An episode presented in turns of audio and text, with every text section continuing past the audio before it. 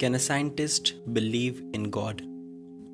There is a wonderful incident in the life of Sir Isaac Newton that goes to show how he was a strong believer of God.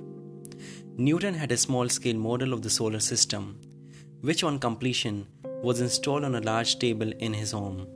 The artisan had done a fine job simulating not only the various sizes of the planets and their relative proximity but also constructing the model in such a manner that everything rotated and orbited when a crank was turned.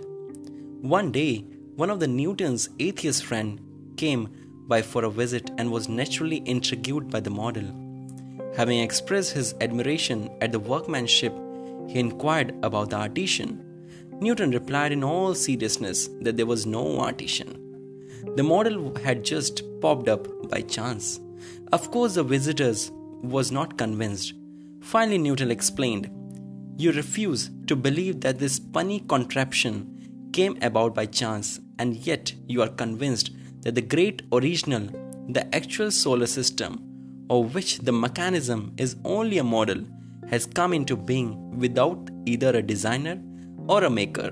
Now tell me by what sort of reasoning do you reach such an absurd conclusion?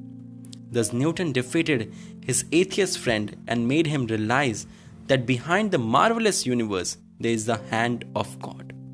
Thank you.